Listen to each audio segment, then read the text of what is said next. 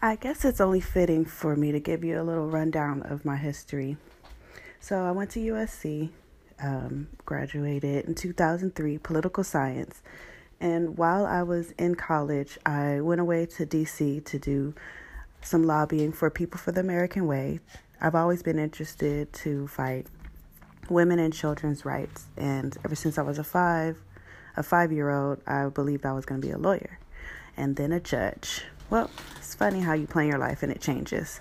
So I graduated from USC, and at that time, I was working as a marketing coordinator or intern at Puma. Um, basically, that's how I got into this entertainment business.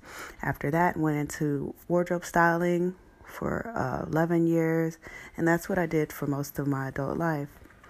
In that, I moved to New York, did cast, did so many things, started painting. Um, always been a roller skater since I was three.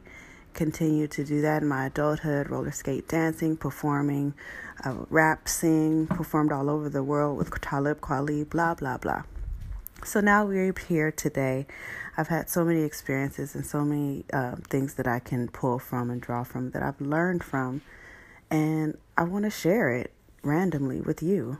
So this podcast is going to be just like me, random, spur of the moment, but very uh, detailed and deep. And I hope you can keep up.